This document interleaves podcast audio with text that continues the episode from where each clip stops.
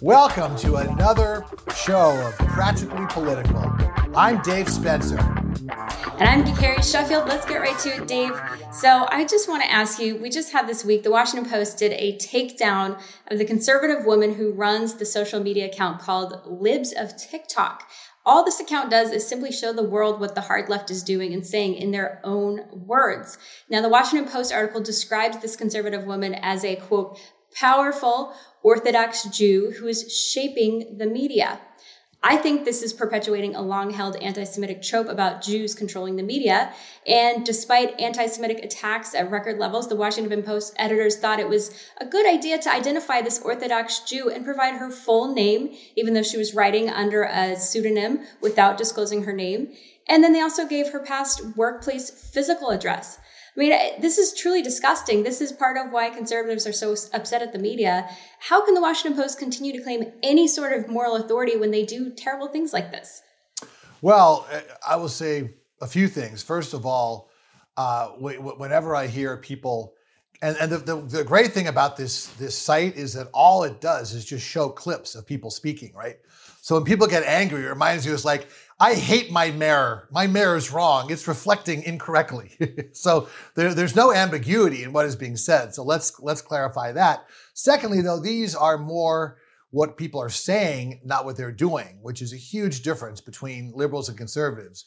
You know, liberals talk about all this terrible stuff that they that they want to do, and they and oh, you know, how bad everything is and complaining about woke culture. But they're, but they're, but it's not the Democrats that are making it harder to vote. It's not the Democrats that are giving state legislatures the power to overturn elections. It's not Democrats that are throwing democracy under the bus.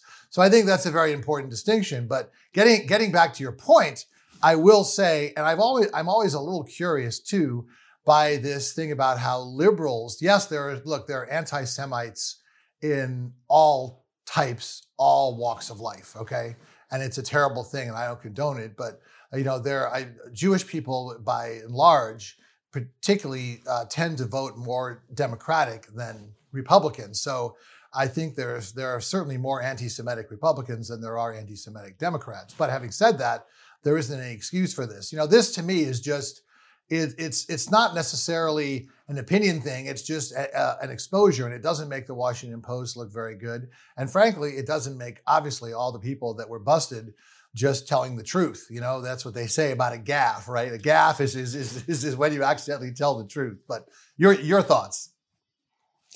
Well, no, I, you know, I, I don't think this is uh, the Washington Post. I, I disagree. I've never seen any data that they're quote more anti-Semitic Republicans than Democrats. Uh, no, I didn't say that. I said more, vote, more, more voting. People more more more Democrats, more Jews vote Democratic than vote Republican. That's what I said. That's true, but uh, but certainly protecting the people of Israel, protecting the Jewish people from existential threats. The Republican Party uh, is definitely leading the way on that. So, but as far as uh, you know, the the I disagree with what you said about doing versus saying because what these videos are doing is exposing what these teachers are doing in their classrooms. So this is what the liberals are doing.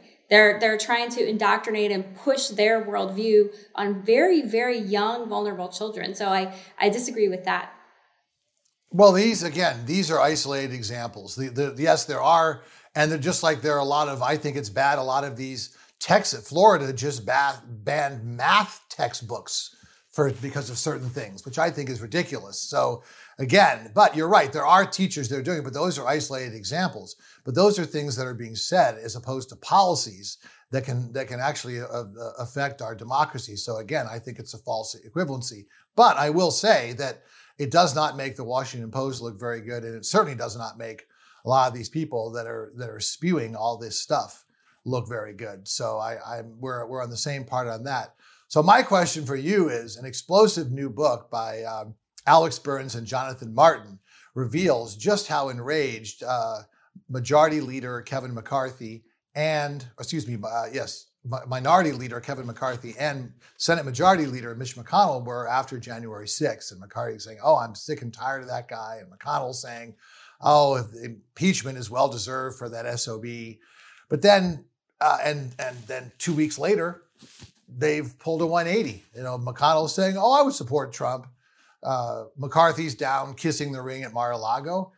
And I guess, you know, to most of us, there's no explanation for this but simply power over principle or just being cowed by Donald Trump. Can you actually give a reason that's patriotic why these why not only McConnell and McCarthy, they're the most famous ones by by pretty much the whole Democratic part, I mean the whole Republican Party by embracing the big lie and not standing up to Trump. It's for anything other than power over principle, uh, party over country. Well, Dave, I'm not a spokesperson for Mitch McConnell or Kevin McCarthy. I can't speak for them. I know that they uh, have upset a lot of people in the base uh, and feel like they're kind of lukewarm on pushing back against Democrats. But at the same time, they've been very effective at holding their seats of power. But I think the bigger problem that I have with this whole situation is that you have these two liberal New York Times reporters who are writing the wrong book about the crosshairs of January 6th. I want to know where's the book that's looking at the fact that President Trump at the time he authorized 20,000 National Guard troops to protect the Capitol on January 6th. So if if just think about it logically, if someone was planning a quote unquote insurrection, why on earth would they have 20,000 troops to go and stop themselves? It makes no sense. And then you have the FBI. I've interviewed, you know, former head of counterterrorism for the FBI said, why aren't why isn't the FBI arresting President Trump if that's what he was doing with an insurrection. And they said no, because if you look at what he actually said, the language, none of it is arrestable. It's the same uh, language that is used by other politicians, like we need to go and, you know, fight for change and, and push and, and, you know, expressing outrage at an election result. So, uh, you know, I, I just think, again, the bigger issue, though, is the fact that the American people, yes, we need to get to the bottom of what happened January 6th, hold everyone accountable, make sure this never happens again. But from an electoral standpoint, also, the more the New York Times distracts and tries to push the narrative of January 6th, the more the American people see that the liberal media doesn't care about what they care about. Look at Gallup, look at Pew, look at university polling. Americans don't care about January 6th. They care about kitchen table issues. They care about the economy. They care about inflation. They care about healthcare. They care about getting COVID under control. They care about the addiction crisis. So this to me is a red herring from the liberal media, but I know you have a different take, Dave. Well, first of all, just because I'm not sure they don't care about it as little as you say, but even if they do, that doesn't mean that it, that it's not wrong. And I'll tell you this: you didn't answer the question because it would be it would. I don't blame you because you'd have to defend the indefensible. But that pivot was had the subtlety of a midair collision. All I would say is this: the the, the analogy with Trump is like, well, that's like you know.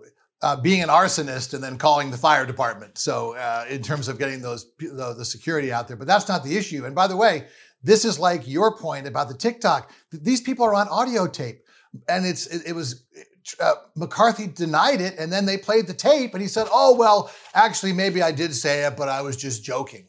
But but it, you know, it doesn't change. It doesn't change the point, and that is that again, it is power over principle. Okay, uh, it is uh, it is uh, uh throwing democracy under the bus. And this is the kind of thing, it's internalizing the, the, the big lie.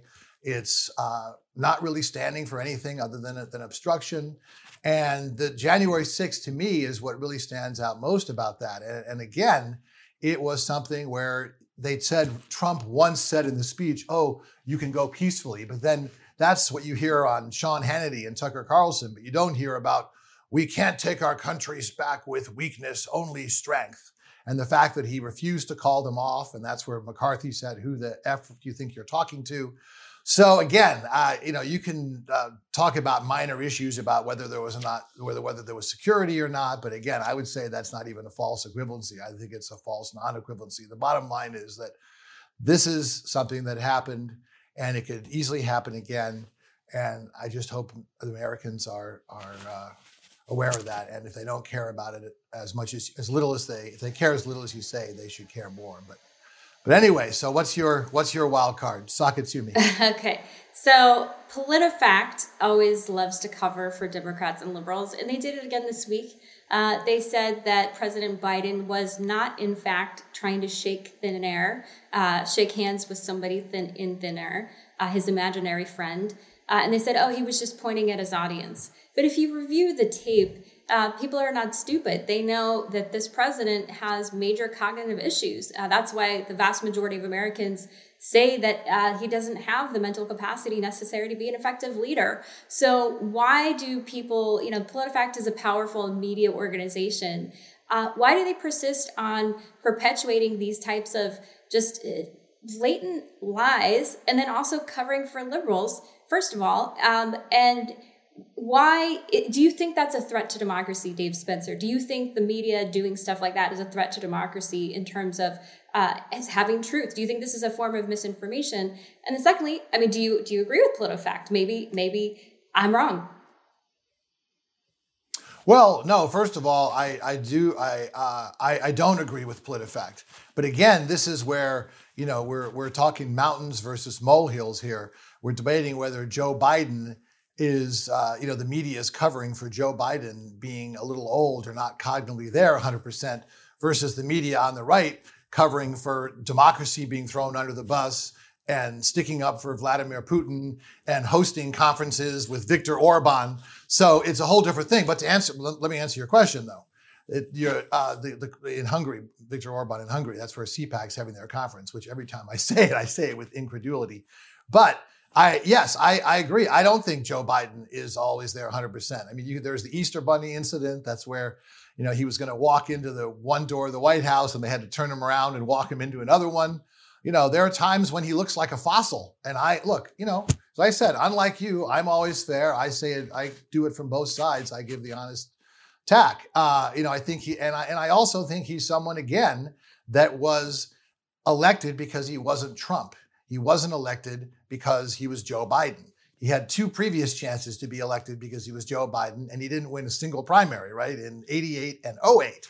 And that's what, again, makes it so sad because the Democrats have been so incompetent and they, and they and they've had a chance to do so much more than they did and they had a chance to really prove that they could be a true majority party by appealing to the center, by appealing to those Trump voters that they appealed to in 2018 so effectively. But they've been held hostage to the to the progressive agenda, and it's going to hurt them because the Republican Party cannot be trusted with governing. You have nobody that will even a- admit that the election wasn't stolen. I mean, that's how bad it is. There's no agenda. The party doesn't stand for anything. So that's what's so sad. There's there's an historic opportunity to take the country in the in in in in a positive direction. You have one party that's incompetent and one party that is corrupt and authoritarian. And so it's it's a very very dire situation. I'm a glasses half full guy, but it's very hard to be optimistic right now. So my my question is, we had a you know yet a, another example of. Uh, Herschel Walker's uh, incompetence and reticence, the Senate candidate in Georgia, when he's he's refusing to debate, he's refusing to make public appearances, and you know, and it kind of gets back to what we were talking about last week. Um, I've had some viewers call and, and ask about this, and that is, you know, at what point is a candidate so bad that you will say, okay, you know what, he's a Republican, but it's best for the country that he's not elected. Now, I know you had said you wouldn't have voted for Roy Moore, but you would vote for Herschel Walker and Eric Greitens. And just a reminder of you, Eric. Uh, I told you that I I told you that I endorsed Karen Hartzler in that race in Missouri. No, but you said, but if Eric Greitens were the were the nominee, uh, you would vote. Yeah, he was exonerated. Eric Greitens was that's exonerated. Eric Greitens was fully exonerated. No, no, no, and in that, fact, the prosecutor, the prosecutor, if Eric, if Eric Greitens. That, that, the prosecutor who went after Eric, Eric Greitens was was found Eric, uh, has now is Eric, now being investigated for I'm malpractice. You if Eric Greitens if Eric Greitens is the Republican nominee to replace Roy Blunt, W- would you vote for him? That's the question. Yeah, I would. Yes or no? I would. I would prefer okay, Vicky Hartzler. Right. Okay. See, but and, but and, and but Dave, but let me. The guy, he was not. He was not exonerated. He was. He was not. Oh, absolutely, he was. Yeah, no, he was. He, he, tied. He tied up. He tied someone up. Blackmailed them. No. He, was, he resigned in disgrace. No, he. If you look anyway, at the prosecution, but, but, the prosecution is now being you're, investigated you're, you're, for. You're trying to get me. no, okay, all the well, charges. Let's agree to disagree. On all the charges. I, I don't, want to. I don't want to. No, no, no. Okay, we, we do. We let's just uh, because it's not the question; it's a distraction. I don't agree, but the point is, he's he's a he's a poor candidate. Herschel Walker's a poor candidate. Now, a, a cynic would say, "Gee, well, it's easy to say that you wouldn't vote for Roy Moore because he's not running right now. And is is voting for someone who asked out underage girls is that actually worse than ask than you know asking for someone who's a wife abuser who's you know threatened people? That's not true, Dave. That's debts, not true. Who's, that's who's inflated assets, and with this Herschel Walker, and also is just is just historically unqualified. I mean, this is a guy that won't make any appearances. He won't debate. I think you have a responsibility if you're a candidate, okay, to get out and present yourself to the voters. Okay. I mean, even, even Joe Biden did interviews in his basement for crying out loud. Okay. And Herschel, Walker, Herschel Walker won't even do that. So I guess the question is, how low, how bad do these candidates have to be? And this just gets, but you know, before you would say, okay, enough. Do they have to be convicted felons? I mean, do they have, I mean, what's what's the bar? Because I just don't see it. Well, the Constitution has a bar, and everything you're describing doesn't match that bar. First of all, so that's the only bar is uh, you have to be uh, 30 years old. Well, and, and that's that, the only bar. You have to be 30 years old to run for the Senate. That's it. That's the only bar. Well, you know, Correct? I think I think Herschel Walker is is uh, you know wh- why don't you call up Herschel Walker and talk to him? I would love to. I will try to do that. He doesn't. He doesn't talk to anybody.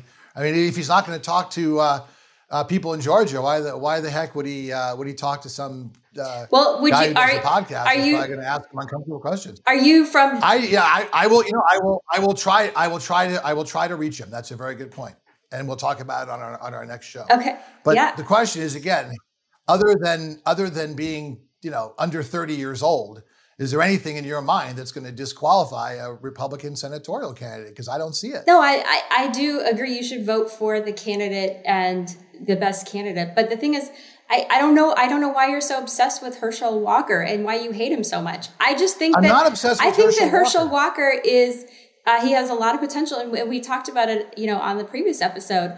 You know, he and and I I think that people, you know, I, I don't know all of the uh, allegations. I know that, again, as I said before, uh, people should not be uh, judged by their worst moment in time. I believe in redemption. And I, am pretty sure you believe in redemption too, Dave. Um, How about qualification? And, Does that matter? Do you need to be qualified? Do you need to even read a newspaper or be able to answer ba- basic questions? Even do one debate, you know, uh, appear before the media? Because Walker's doing none of that. Well, I think he probably should debate. I agree with you there. Um, but at the same time, in terms of who, what are his qualifications? He loves America. He doesn't hate America. He's someone which should be a base. I think that should be a basic qualification. Don't hate America. And I think that would, that would disqualify a lot of Democrats who, uh, think that America's founders, um, were and then this is the total lie of the 1619 Project that America was founded in order to preserve slavery. That's a blatant lie. So when you have someone like Herschel Walker, who's a prominent African American who loves America, I think that's worth sharing. I mean, and it's sad that we're even at this point, Dave, but that's what's happened to the media, where literally you have to not hate America. That's like the lowest bar. And Herschel Walker has crossed I, it. I, am sorry. I, I, no, I just don't mind me smiling because and um, uh, you know, first of all, I agree. The 1619 project is historical garbage. Okay, I don't buy into it all. This country was not founded on slavery. I've said this before. There are parts of this country where racism is endemic, like our justice system, but this is not a systemically racist country. This is, in fact, I think if you look around, probably the least racist country in the entire world. Okay, so let me just say that. We agree. Total fairness, but I think it's a laugh when you talk about Democrats hating America, and then you have Republicans throwing democracy under the bus. I mean, Donald Trump threw democracy under the bus, and he, he has uh, almost everyone in the party, with the possible exception of Liz Cheney and Adam Kinzinger. And again, even reasonable people like you won't deny that the election was stolen. The response was Trump was treated unfairly. Wait a minute, democracy treated Trump unfairly? What's next? You know, uh, the, the, the Japanese were treated unfairly by Pearl Harbor. I mean, it, it's just it, it's it's laugh it's risible, it's laughable. So don't you know? Please don't lecture me about hating America when you have a party that's basically trying to undermine democracy for pure power. Uh, every step of the way. I mean, it's just, again, it's a false non equivalency, as I say, not even a false equivalency. Well, I never said that you hated America, Dave. I'm not lecturing you. I said that it's. No, no, you didn't yeah. say I hate America. You and I love America. Yeah, exactly. But I'm just saying, I think it's rich. I think it's rich for people, for Republicans to say, a lot of these people saying, "Oh, you you you hate America." Oh, but by the way, I'm I I'm going to make it harder to vote. I'm going to make it possible for elections to be overturned. I'm going to support a man who's who's a total authoritarian, who doesn't have a democratic bone in his body, you know, who is Putin's puppet, on and on. By the way, Kevin McCarthy even said that. Uh, to go back to one of our previous debates, that uh, uh, that uh, that uh, Trump was on uh, on Putin's payroll. So again, I think that is an argument which you know. Well, I disagree. There's there's no there's leaving, no leaving. I think I think your argument would be more credible sometime if you you know nobody bats a thousand, not even your hero Donald Trump. So every once in a while he screwed up, and when it came to Russia, he screwed up. We're gonna have to anyway, agree to disagree, um, as usual, Dave. I know. I always love our I always love our debates. But anyway, well, that does it for another episode of Practically Political. Thanks so much for being with us. I'm Dave Spencer, and I'm Carrie Sheffield. We will see you next time.